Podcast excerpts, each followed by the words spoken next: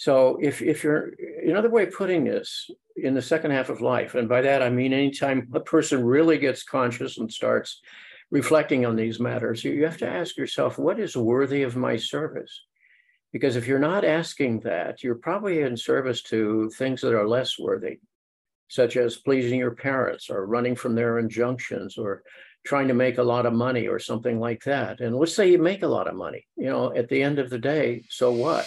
The world around us is changing faster than ever. We hear people say, everything's a blur. And when we're living in our little self, a self in survival mode, a self that's living out what others believe we should do or who we should be, we compromise our joy. We put limits on ourselves and how we show up day in and day out. We believe we all have a big self, and pursuing it is holy work. We also believe that most of us let fear persuade us not to pay attention to it. So we stay in this vicious cycle between fear and entrapment that keeps us playing small. But when we combine an insatiable curiosity to know our true self with the courage to share our innate gifts with the world, we get closer and closer to our big self. Today you are in for a real treat. We have Doctor James Hollis visiting us. He is a speaker, a professor, a Jungian analyst, and a best-selling author of now nineteen books examining life and how to cherish every moment. His world-renowned books, Finding Meaning in the Second Half of Life, if you've heard of that one, The Eden Project, What Matters Most, Living an Examined Life, have been translated into over twenty languages. And today we discuss with him A Life of Meaning, his latest that just came out this late July. And A Life of Meaning examines the qualities that bring meaning to our human journey. I would say that that's what it is about in a nutshell, but you've got to hear this discussion that we have. Um, just, we got a chance to just pick his brain and ask him questions that we have long wanted to if we had ever, ever had a chance to speak with him. So here you go, James Hollis. Doctor James Hollis, welcome to the Big Self Show. Thank you very much. Pleasure to be with you. Uh, the pleasure is all ours. As I've mentioned, I've followed you and your work um, since I was in graduate school, which was back in the late nineties. And um, not only personally have benefited from it, but also professionally with patients and clients I've worked with um, over the years. So we are thrilled to have you here. We are uh, beyond elated to talk about your new book. I have read many of your books. Um, so yes, thank you for being here and sharing your wisdom of um, so many years that you've done been doing this work. Well, thank you. Again, it's a pleasure to be with you, and let's just dive into it. Yeah, let's do it. You know, um, well, what we've been doing for the very first question with all of our guests in season five is to hit them over the head with this big question of, to you, Doctor Hollis, what first comes to mind when you hear the expression or, or phrase big self or living in your big self? Well, first of all, I was curious that you even used that title when you invited me to join you today. I'd be curious to how you use the term. Um, using it in a strictly, quote, Jungian fashion, we would want to differentiate between ego consciousness and the self with a capital S.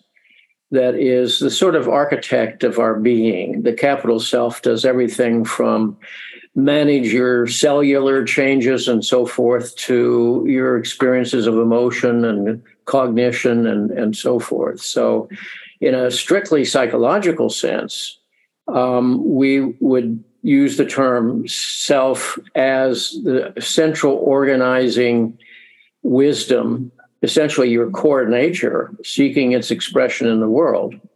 And there are two dimensions to that. One is in fact, seeking the fuller expression of who you are in the world uh, as nature sees it, not as society sees it. And, and, and secondly, it's a, self, sec, a self-healing system.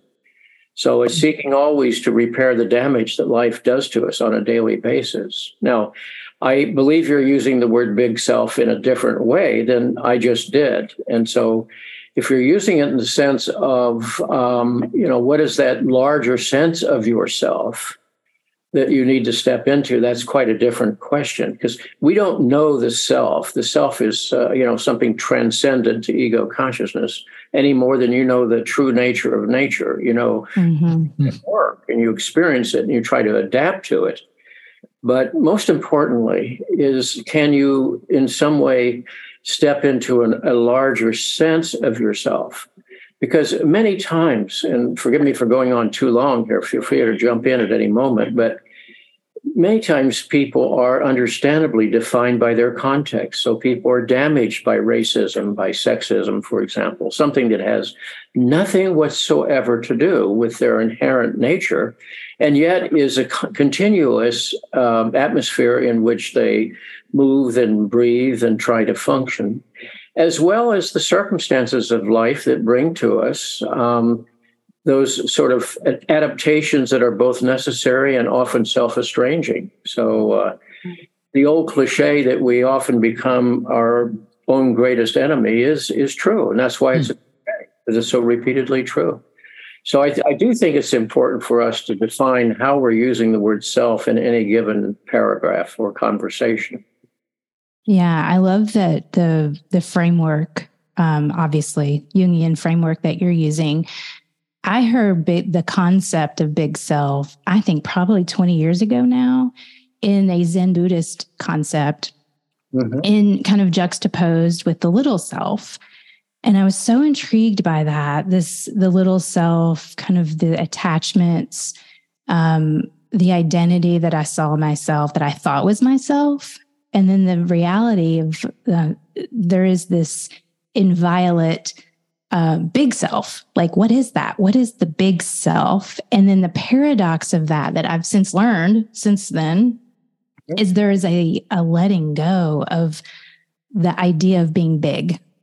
Um, yeah. That has to happen for you to inhabit your big self. And so the paradox, I had really no idea that there was such a paradox to this work, um, you know, until very recently, that actually becoming truer means letting go. It actually means there's a humbling part of that process. Um, so I th- the play on the word is something that we talk about quite a bit. So yeah, I appreciate your perspective on that. And perhaps, you know, I was, well, I was just thinking um, that, you know, in your book that we're talking about today, um, you know, A Life of Meaning, your, I believe, nineteenth book, uh, you, you write that asking large questions mm-hmm. puts, gives us a, gets us to a larger life. Mm-hmm. And maybe that kind of connects a little bit of the dots to what we are talking about when we're defining our terms of what we mean by big self. Uh, but could you explain what you mean by that? Sure. Well, first of all, one might say in a very generalized fashion, the central project of the first half of life, and I'm using half very loosely, mm-hmm. is to develop enough ego strength, enough sense of yourself in the face of all the obstacles that face you in the outer world, as well as your interior voices that are critics or, or tend to be anxious and, and intimidated by the world. But to develop enough ego strength to, to leave home and to step into the world and to create a provisional life, you know, create relationship, career, et cetera, et cetera. But there comes a point in the life of most people, if they're allowed to live long enough, where you sort of say, and and so I've done that. What, what am I supposed to do now? Uh, where do I go from here? And then you realize there's a different agenda in the second half of life. Because the first half of life is about adapting. You either follow the messages of your family and your culture, or you spend your life resisting them, but you're not immune to them. It's, you know, even if you went and lived as a, you know, a recluse somewhere, you're, you're still carrying that traffic within you.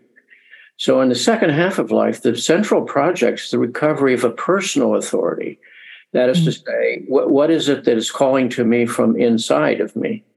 So the world that we're born into says, well, you have to grow up and be a citizen and be a taxpayer, perhaps a parent, and certainly a, a member of a relationship and a, and a citizen and so forth. And all of that's useful and valuable up to a point. But we're more than what's happened to us. We're more than our roles. And our roles could be important, or they need to be, you know, changed. We outgrow them at times. But when you do that, you have to ask yourself, now, what is it really that is wishing to have expression through me? That's a different question. Mm-hmm. What do I want? But what wants to be, you know, embodied in the world through me? And obviously, if one has a certain kind of talent or interest or so forth, that's part of it. In other words, if I'm born with a musical talent, the world around me may or may not support that, but something in me yearns to express itself through music.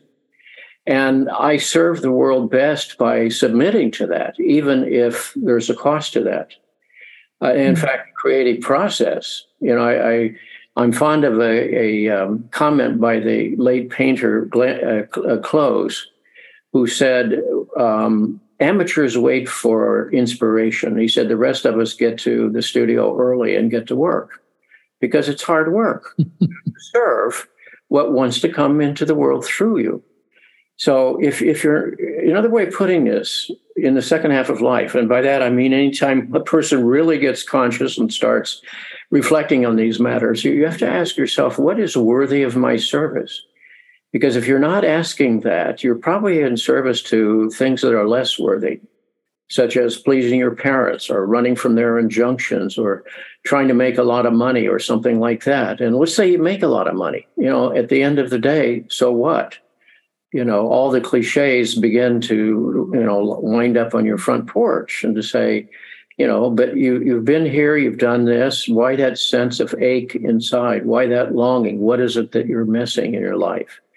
And and that's where life gets interesting, you know. Mm-hmm. I mean, I think all of us are either, as I said, serving or running from the instructions of our culture in the first half, with some exceptions. But but mostly in the second half of life, it's it's about surrendering to something larger than our instructions, larger than our complexes, larger than our personal history, and to say, what is it that I need to uh, surrender to, or something I need to serve that really is, uh, the, the payoff for that is you experience that as meaningful.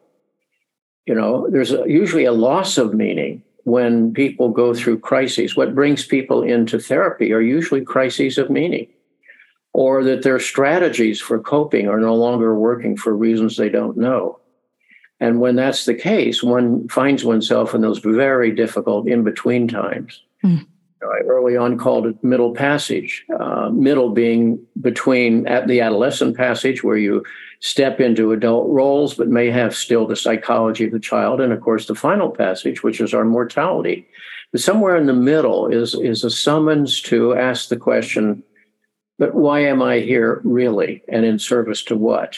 And that's a large question. And the answers that begin to emerge over time will vary and evolve as one lives through the, the various stages of one's journey thereafter.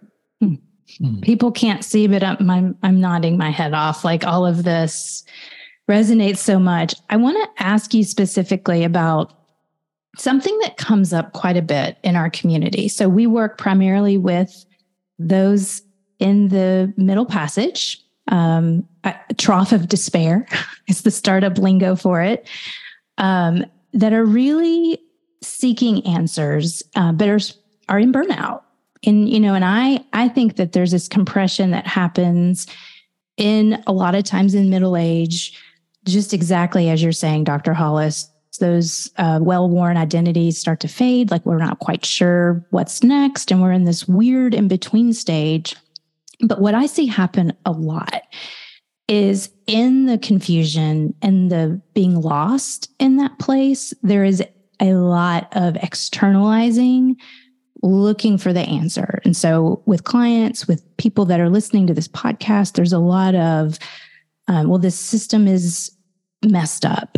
Um, the, a lot of victim consciousness, I guess I would say. So, so st- I love the idea that you just said about the personal authority. And so I'm curious if you could speak to people that are in this place, that are struggling and confused and lost, and they're still saying things like, well, it's my boss is a jerk. Mm-hmm. Or, um, and, and in your books, you've talked a lot about the projection and transference that happens for people. Um, so if you, if there's a way to talk about that so people can understand that it's not just the reality that's out there, that's they're co-creating this based on their psyche. Mm-hmm. And so how do you help them think about reality and how they're a part of it, not just the victim of it? Sure. One of the most important things is for people to recognize that in every scene of that long-running soap opera we call our life, is that you are the only person who is present in every scene. Mm-hmm. So you, even though you suffer or experience the consequences of other people's choices in your life, obviously, um, you also make choices and in reactions, and you tend to build up patterns of reactions. People have often said, where do I start this process? And I say, well, start with your life passion, uh, pa- patterns, uh, particularly the ones that you find non-productive or mm-hmm. troubling in your life in terms of the consequences, and say, what we do is logical if you understand the emotional premise that's been triggered inside of me. In other words, none of us sets out to do self-destructive things or uh, non-productive things, but we do on a daily basis to some degree. What is it that's been triggered in me, and what is it that I need to look at and address? I had a, a client who had been in an A A group in, in Houston many years ago, and he said the saying in his group was wonderful, and I, I steal it every chance I get. He said, our saying is, this isn't working for me, but I, I, I've learned to do it very well. You see? Mm-hmm. And that's true for all of it. Mm-hmm. Yeah. Adaptation that, you know, how much of daily life is routinized, how much of it is reflexive in character, how much is stimulus response, and it leads to the buildup of those patterns. And it's it's difficult to break those patterns. Mm-hmm. That's why our psyche throws up signals of distress. So from an analytic standpoint, we don't we don't want to repress the symptoms. We want to say, why have they come? What are they asking of us? All right. And if your boss is a jerk, what are you going to do about that? You can't make him a non-jerk. So you can either adapt a psychology that says, I work here for these other good reasons and, and wear Teflon when I work with this person, or I change my employment. But, you know, it's like, don't don't think that you're going to spend, you know, some kind of energy and it's all going to transform. You, you, you have to make a decision inside about what that's going to mean for you. And that's what it means to be an adult, to be wholly accountable for that. If the other is problematic, it's okay, what is my accountability here? Am I contributing to that? If so, I can address that. And if if not, then I need to look at some possible changes in my outer environment. And these are difficult choices. But the worst of all is to feel that one has no choice. The worst, mm-hmm. you know, I'm stuck here forever. The worst, and, and most people, frankly, are intimidated by the magnitude of the project of taking on that personal authority. Oh my gosh, yes. They're afraid they're going to be alone. They're afraid that they're, because they don't particularly like their own company, let's put it that way. And and secondly, that the, the project is so demanding. For the rest of your life, you have to be accountable for what's going on in your life. Sounds so simple. But one's not really a grown-up until one accepts that and lives that on a daily basis. And I think to what you said earlier, there's risk. When I step in and I take personal authority, man, like this, this thing could go sideways, or it could impact people negatively. It might be something that my soul is urging, but gosh, it could, there's a risk to it also. And I think a lot of people mm-hmm. struggle with, am I ready to take that risk and see where this thing goes? Mm-hmm. Um, well, yeah, I, and right. That's, that's a good point, Shel. Um, I'm thinking, you know, so uh, a lot of us feel like we're discouraged because we feel like our personalities are very entrenched, though, that we are who we are. And, you know, and actually, I mean, so for the past ten or twenty years, neuro, neuro, the neuroscience field has been help, trying to help us see, look, there's this plasticity, and you can, you can change even, you know, all of your life. Uh, so let's, I mean, but I've also heard you talk about uh, this idea that I think you were referring to Jung's statement when you said, you know, we can't fix our problems, but we can grow larger than them. So when it does come to our personalities and these entrenched behaviors, how, what's, what does wisdom tell us? What's the best way to approach trying to disrupt the patterns? Do we go in to fix them, or do we think forward, try beyond them? What, what would you advise? Well, of course, it varies with the person and the circumstances, and it may be all of the above, but you know, sooner or later, it has to hurt enough that one has to desire change. You know, the old joke, mm-hmm. great therapist does it take to change the light bulb? And the answer is only one, but the bulb has to want to change, you see. I hadn't heard that one. That's good. I'm glad I've introduced that to your, your uh, grab bag here. Yes, love it. And it reminds me of the joke in New Jersey. It's like, how, how many union guys does it take to change a light bulb in New Jersey? And the answer is eleven. You, you got a problem with that? You know? Right. Oh, that's good. At any point, um, you know, underneath all of this, one has to, again, come back to large questions. Why am I here, really? In service to what? And th- those are open-ended questions that one needs to, to ask the rest of one's life. Um, before we began, we were, you were just asking me about uh, health considerations, because in the last three years, I've spent more time in hospitals than I have anywhere else. But I can assure you that part of that, well, part of that was a very appreciative uh, uh, grasp of the fact that my wife was so present with me during that journey. But secondly, so was my work. I never stopped to think of, never, there's never a day I didn't reflect on the nature of my work and ask myself, what's my task now in the face of circumstances over which I may have no control? What is my task here? And we always have a task, and you can usually identify that. In the book, Swamplands of the Soul, I said, sooner or later, life takes us to very difficult places. And there's always a task waiting there. In the face of despair, how do you how do you act now? You know, in the face of depression or loss, or or whatever the circumstances may be, what is your task here? And if you don't know, you keep asking that question until it becomes clear. It might awaken you at three in the morning, but you see, your psyche's been working on that.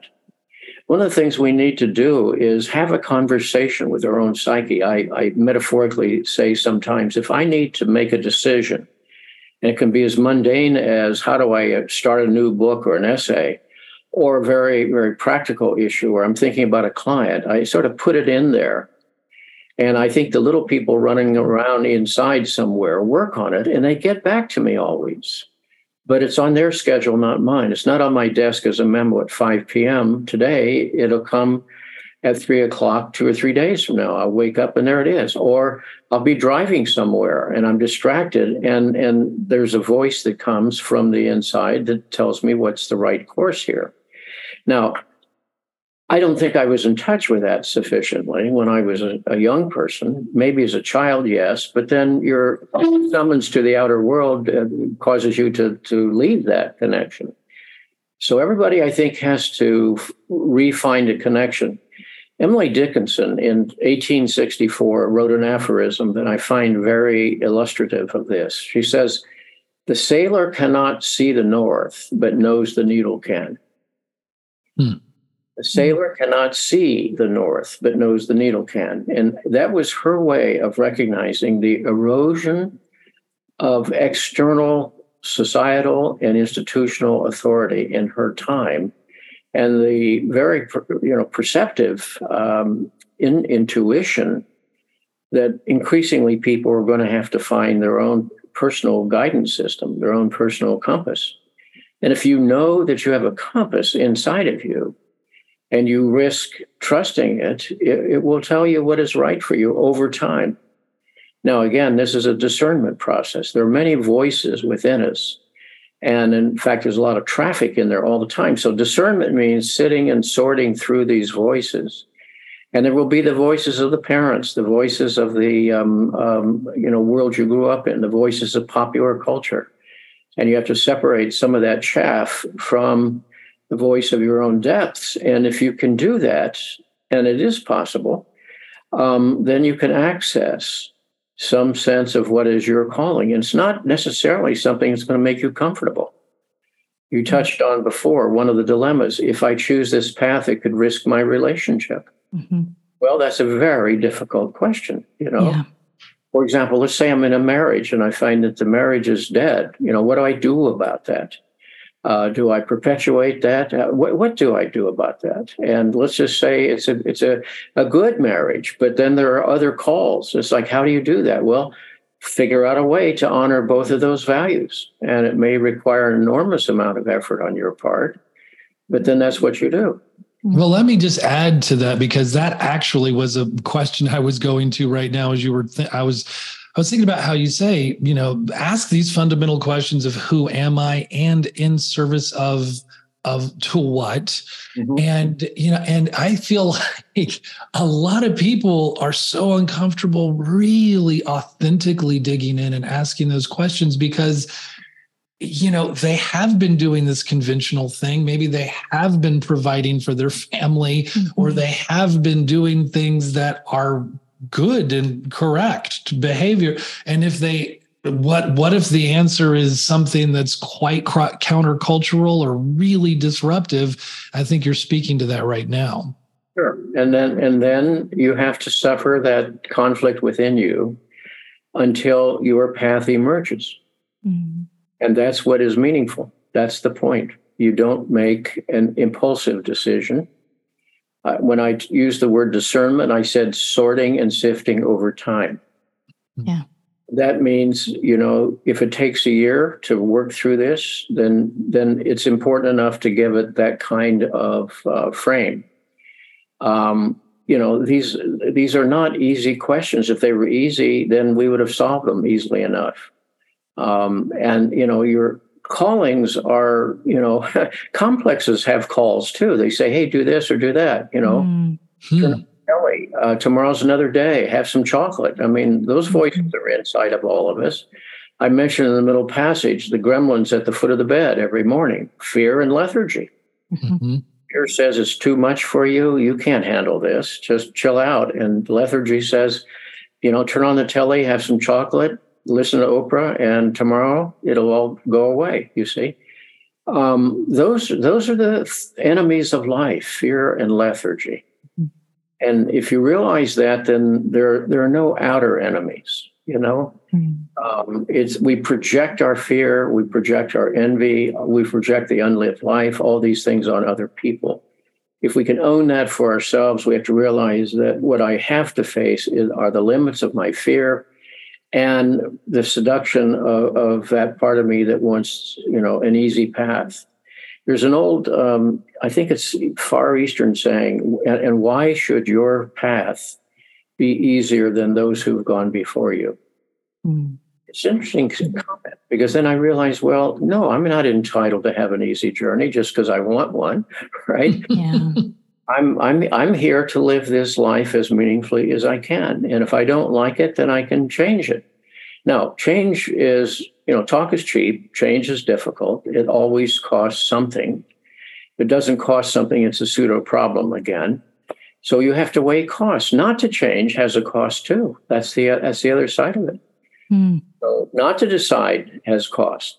And uh, immense cost. And that's why Jung said the greatest burden a child must bear is the unlived life of the parent, you see. I mean, that's a that's a very telling comment, and properly needs to haunt us if we're parents to say, yes. All right, I'm blocked by fear, because my children are going to pick that up.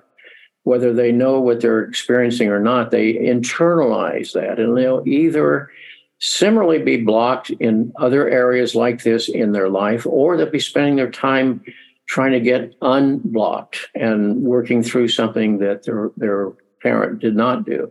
Mm-hmm.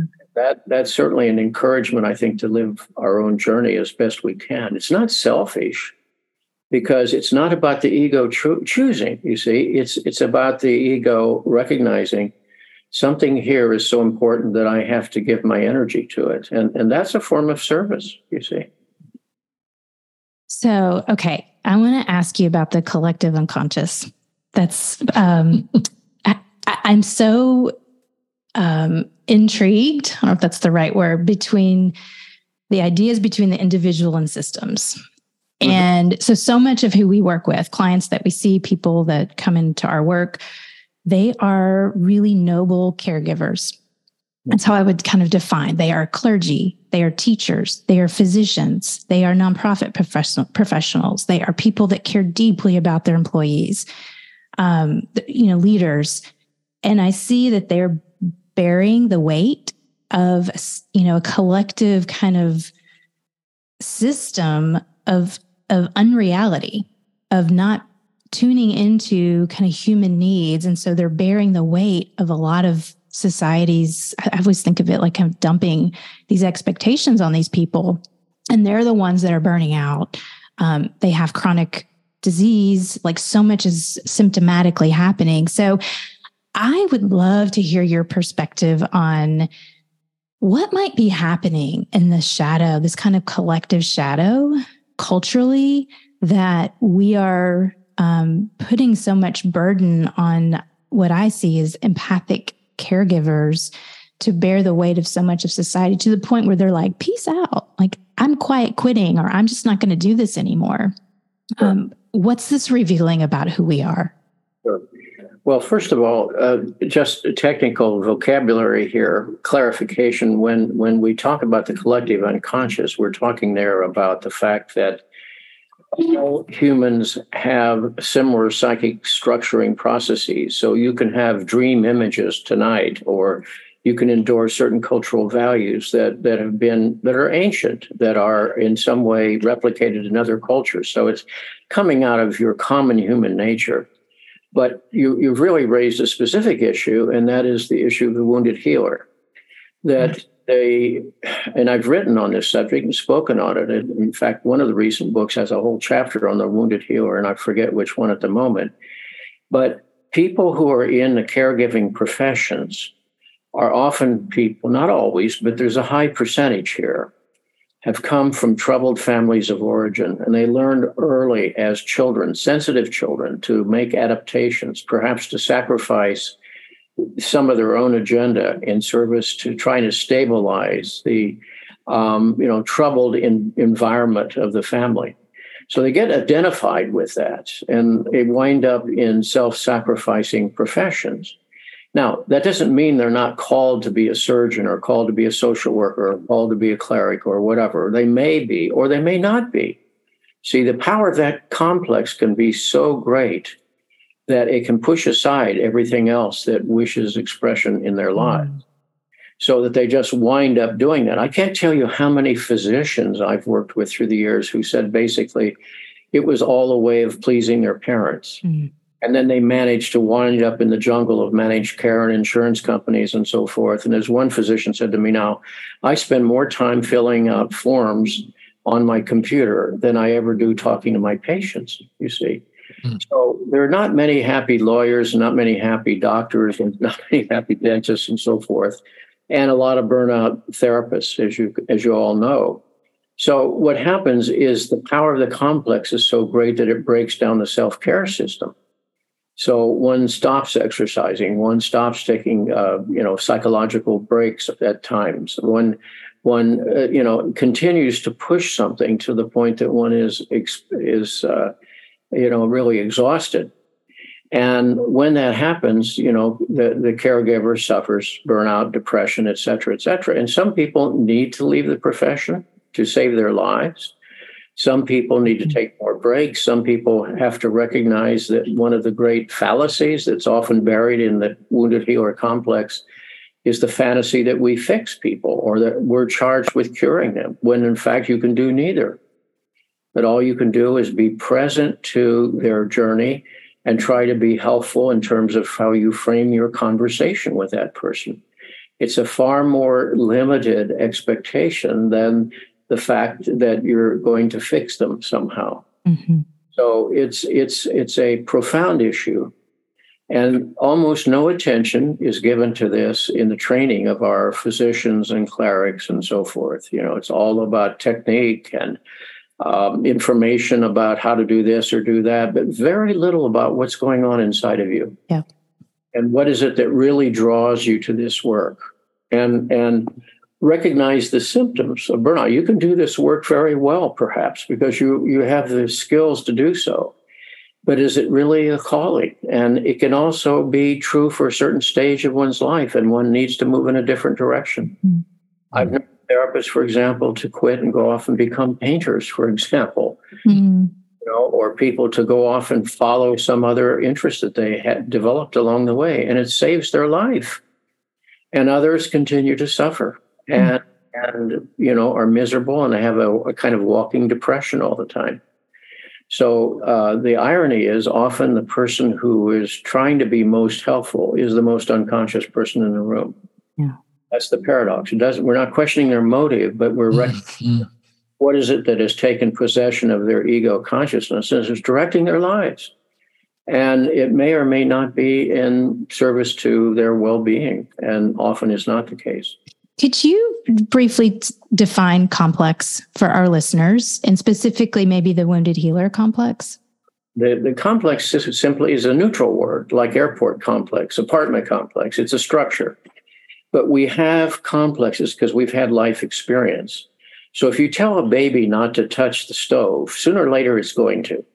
It now has an experience. And what used to be an interesting, shiny object now is something that has, let's say, some momentary pain connected with it. Well, there's there's a there's a cluster of energy in there around that. Now, years later, that can be triggered, that can be activated. Um, or we have parental complexes because we have such powerful experiences of utter vulnerability and receptivity as infants and children to the folks around us. And so we internalize their dynamics, their attitudes, their behaviors, et cetera. And all of that inside of us becomes a, a series of sort of provisional identities. Jung called them splinter personalities, you know, so we all have a frightened child inside. We all have a compliant child inside. We all have an a, avoidant child inside. And which one is activated in any given moment? So a person could be at a board meeting today and be forty years old or sixty years old. And they wish to say something, but but for some reason that they don't know, they're unable to say it, or they walk away chagrined once again. You realize the complex took over, because at some point in their life, having spoken up produced consequences that were difficult or costly. And so without even knowing it, the complex has usurped the ego, executed its its plan, its splinter script, and it's producing the same old, same old. It's one of the reasons we have patterns. That's why I said, if you look at your patterns and you realize in every pattern, there is an, an idea, there is a strategy, and I can work back and say, now, what kind of quote idea, unquote, inside of me, perhaps an unconscious idea, would have given rise to that behavior or created or added to this pattern? And then you begin to realize, well, okay, it's understandable that I might feel some vulnerability in speaking up, but I also, as an adult and as a human being, want to have my values valued. I want to be able to express myself. So there's where the traffic jam occurs. You know, at some point, consciousness can tip that balance. I do a lot of public speaking, um, mostly on Zoom these days, and um, always feel miserable beforehand. And I just say to myself, that's that's your old, uh, you know, neurosis, right? I mean, I know what it is. I have no energy. I think everybody knows this anyhow. My body hurts all over. And the moment I start talking, it disappears. What happens, right? Well, the, the ego then starts functioning in terms of the importance of our conversation. And all of the other stuff gets pushed aside. Does it go away? No, it's going to be there the next time. But see, there's there's what Jung meant. You don't, what, what if I said, well, I'm not going to do that? What if I said, when you sent me your invitation to join you in this conversation, well, I'd like to, but, you know, I'm I'm I'm really afraid to. I might say something stupid, or somebody might disagree with me. I mean, that's an archaic voice that's in most people. So there has to be something else in me that says, no, but this is important. If I care about these issues and these matters, and if I feel certain things have been helpful to me, why would you not share that with others? So in, in that moment, you see there are two conversations going on. And I have to, in some way, decide which one is the one I want to give my life to. And that's when you you show up. I, I in in one of the books, I talk about my de facto motto. It's shut up, suit up, and show up. And mm-hmm. Shut up is a reminder that says, um, you know, stop whining. You know, everybody has difficulty. There are people who have no roof over their head. There are people who don't have food today. There are people whose children are being killed. What are you complaining about? So secondly, um, you know, show up, suit up means do your homework, prepare. Don't expect it to be simple. Engage what needs to be engaged. And thirdly, just show up and do the best you can. That's all you can do. Just show up. You don't win this game. The point is to realize it is a game, and you're here to participate in the way that is most meaningful to you and hopefully most consistent with the terrain of your own uh, soul as possible.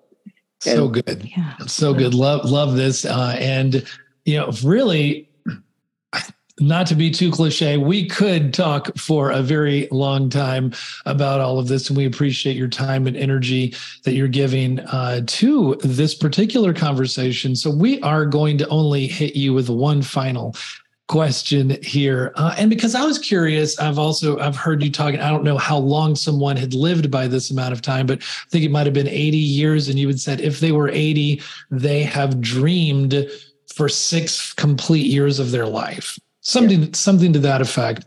And this is what strikes me.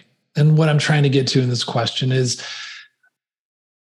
could you overall, could you just kind of tell us about how the psyche speaks to us? But what, but what I'm struck by is how we kind of ignore it or feel sort of vaguely like it's an archaic thing speaking to us, but how really essential it is and how nature has created this mechanism to speak, because nature doesn't waste nature's time.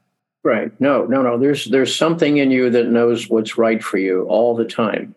But we we lost contact that with that a long time ago, by and large, through the necessary adaptations that life demands of us. So you have a voice in your society, including family of origin, and it goes out in widening circles. And you have a voice of the soul. And in time, the need for adaptation causes you to lose that contact. So to address the question, how does the psyche speak to you? Well, in various venues. First of all, the feeling function. Now, we all know we have feelings, and we can either ignore them or distract them, anesthetize them, project them onto others, but we all have them. You do not make up your feelings. It's not a conscious act. It's it's an autonomous response of the psyche to how things are going. I can ignore them. Let's say I'm in a challenging career, or I'm doing something with my energies, and I, I realize that I, it, it doesn't feel right. I don't enjoy it. It's not purposeful. Well, what has just weighed in there? An important testimony from something inside of me that the psyche is not supporting me with the feeling function. If what I'm doing is right, something there will support you. Related to that is the energy, are the energy systems. When you're doing what's right, you're flush with energy and you push it through. We can mobilize energy. That's how we get up to feed the baby at three in the morning and change the diaper. But if you keep pushing energies in the direction that is wrong for you, it's going to lead to that burnout and, and so forth we've talked about. Um, but when you're doing what's right for you, the energy supports you. Thirdly, we do dream. And as you mentioned, if you live to eighty, you've spent six years of your life dream, which is an extraordinary amount of time. And it tells us that whether we pay attention or not, the psyche is processing and met- perhaps metabolizing the magnitude of stimuli that come to us in any twenty-four hour period. And, and more importantly, if you start to pay attention to what constructs your dreams, then you realize they're purposeful and they they represent a form of communication. As, as Jung said, there's a two million year old person inside of you, And wouldn't it pay atten- make sense to pay attention once in a while and ask what that two million year old person has to say to you? And then fourthly is the question of meaning. It's the hardest to define, but it is the most important, is if what you're doing is meaningful, then you can push through whatever you need to push through.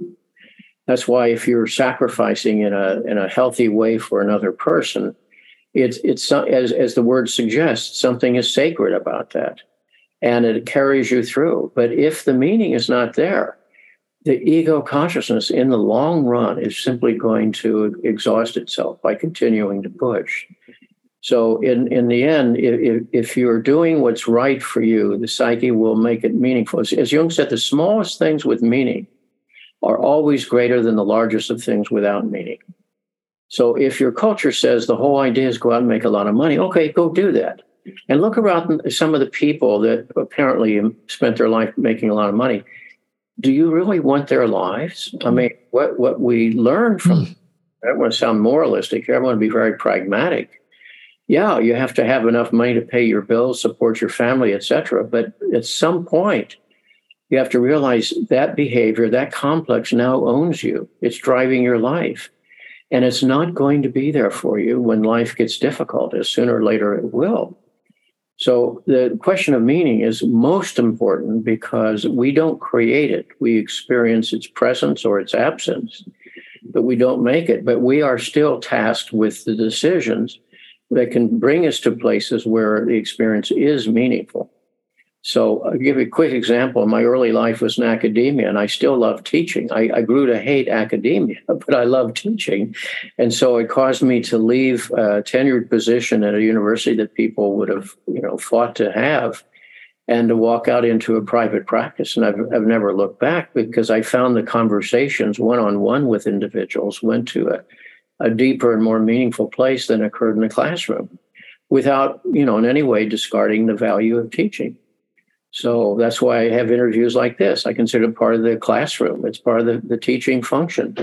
But that's meaningful to me. It's not to somebody else. And that's not for me to decide that. It's for me to decide what are the choices that will take me to the places that are meaningful, and what are the choices I'm making, or my complexes are making, or the pressures around me are making for me, that are taking me further and further away from what is meaningful to me. If I may have one last question, and then and then we will let you go. But so your new book, A Life of Meaning, Relocating Your Center of Spiritual Gravity. Um, of course, we're going to promote the heck out of this. We'll have it in our show notes. Relocating. I think we've we've kind of touched on that, but relocating is shifting. It's changing. There's some, there's a transition. Could you just, um, I guess, as we close out, relocating, talk like briefly about that word and what you mean by relocating the center of spiritual gravity? Well, you know, gravity is a force field of energy. It pulls you. Uh, it, it links you to something solid. You have it as a child, but as I said, you, you cannot ex- execute the child's agenda. The child sooner or later has to enter the world and surrender to its demands. And even if you're reluctant to do that, you still have to deal with it. Um, relocating the center of spiritual gravity is, is recognized sooner or later, as I've just suggested through these four, four arenas. Um, you have to realize that what is right for you is inside of you. And that the best source of making decisions is going to come from inside, not from outside. We don't ignore the practical world. You still have to pay your bills, support your family, et cetera. But how do I find a way in which I can honor this within me that is seeking expression in the world through me? That's a meaningful question. And if it causes suffering, so it does. Uh, there's a saying from the Middle Ages, suffering often is the fastest horse to completion. It's that which quickens my attention and makes me aware of something. So again, if we're doing what's right for us, our systems inside of us that are part of our instinctual heritage will support that. And when we're doing what's wrong for us, they'll send out their protests. And we call those protest symptoms. And, and you know, rather than repress the symptoms, try to run ahead of them or anesthetize them or medicate them away, we have to ask, you know, again, why have they come? What are they asking of me? Quick example, when I was in midlife and had to make the decision about what I was going to do with the second half of life, I was in a deep depression. And at the time, of course, people wanted to give me tons of medication. And ultimately, I had to ask the question, why has my psyche autonomously withdrawn its approval and support from the places where my ego consciousness is investing? Now, that's not a question that would have occurred to me until the psyche reacted autonomously to take me to that difficult place. I was forced to ask that question. And, and and many times people don't even ask the question then, why has my psyche done this? They'd rather say, well, just take care of the symptoms as quickly as possible. Take a pill. Mm-hmm. And and I had to then say, well, there are certain areas of your life which are, are feeling oppressed. They're depressed. Something's pressed down here. Something is wanting to come up, express itself, and and emerge. And it's time you start paying attention to that. If you don't, then the intensity of the symptoms will increase. Doctor James Hollis, thank you. Yeah, what a rich conversation. Thanks so much for uh, being here with us. Um, Shelley is the one who introduced me to you with The Middle Passage. I would say it was in the late nineties. Uh, this book, A Life of Meaning, is rich. She took the copy that I was mailed and has co-opted it. I'm still reading it, um, but can't wait to keep getting to it. And I, I want to go back and do a retrospective and check out some of your other stuff. We'll put links in the show notes for everyone. You want to tell everybody where they can uh, learn more about you and find you? Um, really, I don't care if they do or not, to tell you the truth. I mean, um, I, I, I, there's james hollis dot net. Okay. You know, and the purpose of that is it does include often public programs through Zoom that people are invited to attend. They're more than welcome to uh, jump in on those. So th- that's certainly a possible contribution to your yeah. audience here. Yeah, but, oh, the, definitely. but the book, the books. Gosh, they you know, alone, they stand on, they stand for themselves, and they are transformational. Uh, if people are ready for them, that's what I would say. I think when you're in that space and you're open, uh, you're ready to be confronted a little bit, then this book will will impact you. So thank you so much for being here and for your time and, and your wisdom.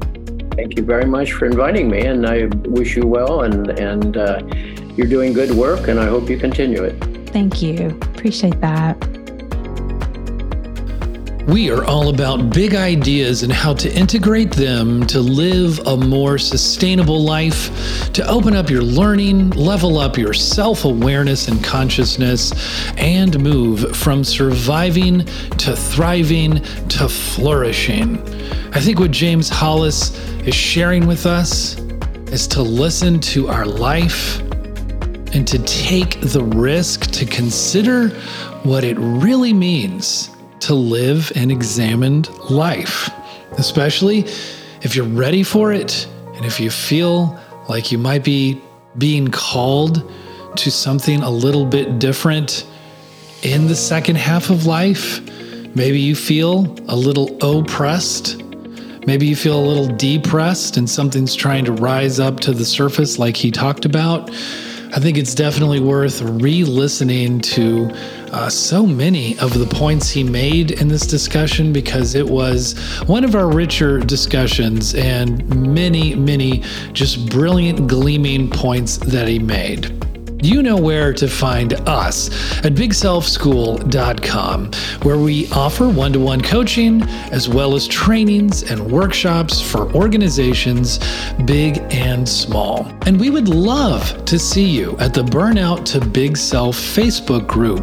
It's a growing group, got a lot of engagement there, and we want you to be a part of it. We cover it all, from the physical work of the nervous system regulation, emotional Emotional and psychological work. We touch on vocational and even spiritual work of rediscovering your true nature. We give a lot of wonderful content away. So check it out if you would, the Burnout to Big Self Facebook group. Love to see you there. And here's to seeing you on our next episode of The Big Self Show.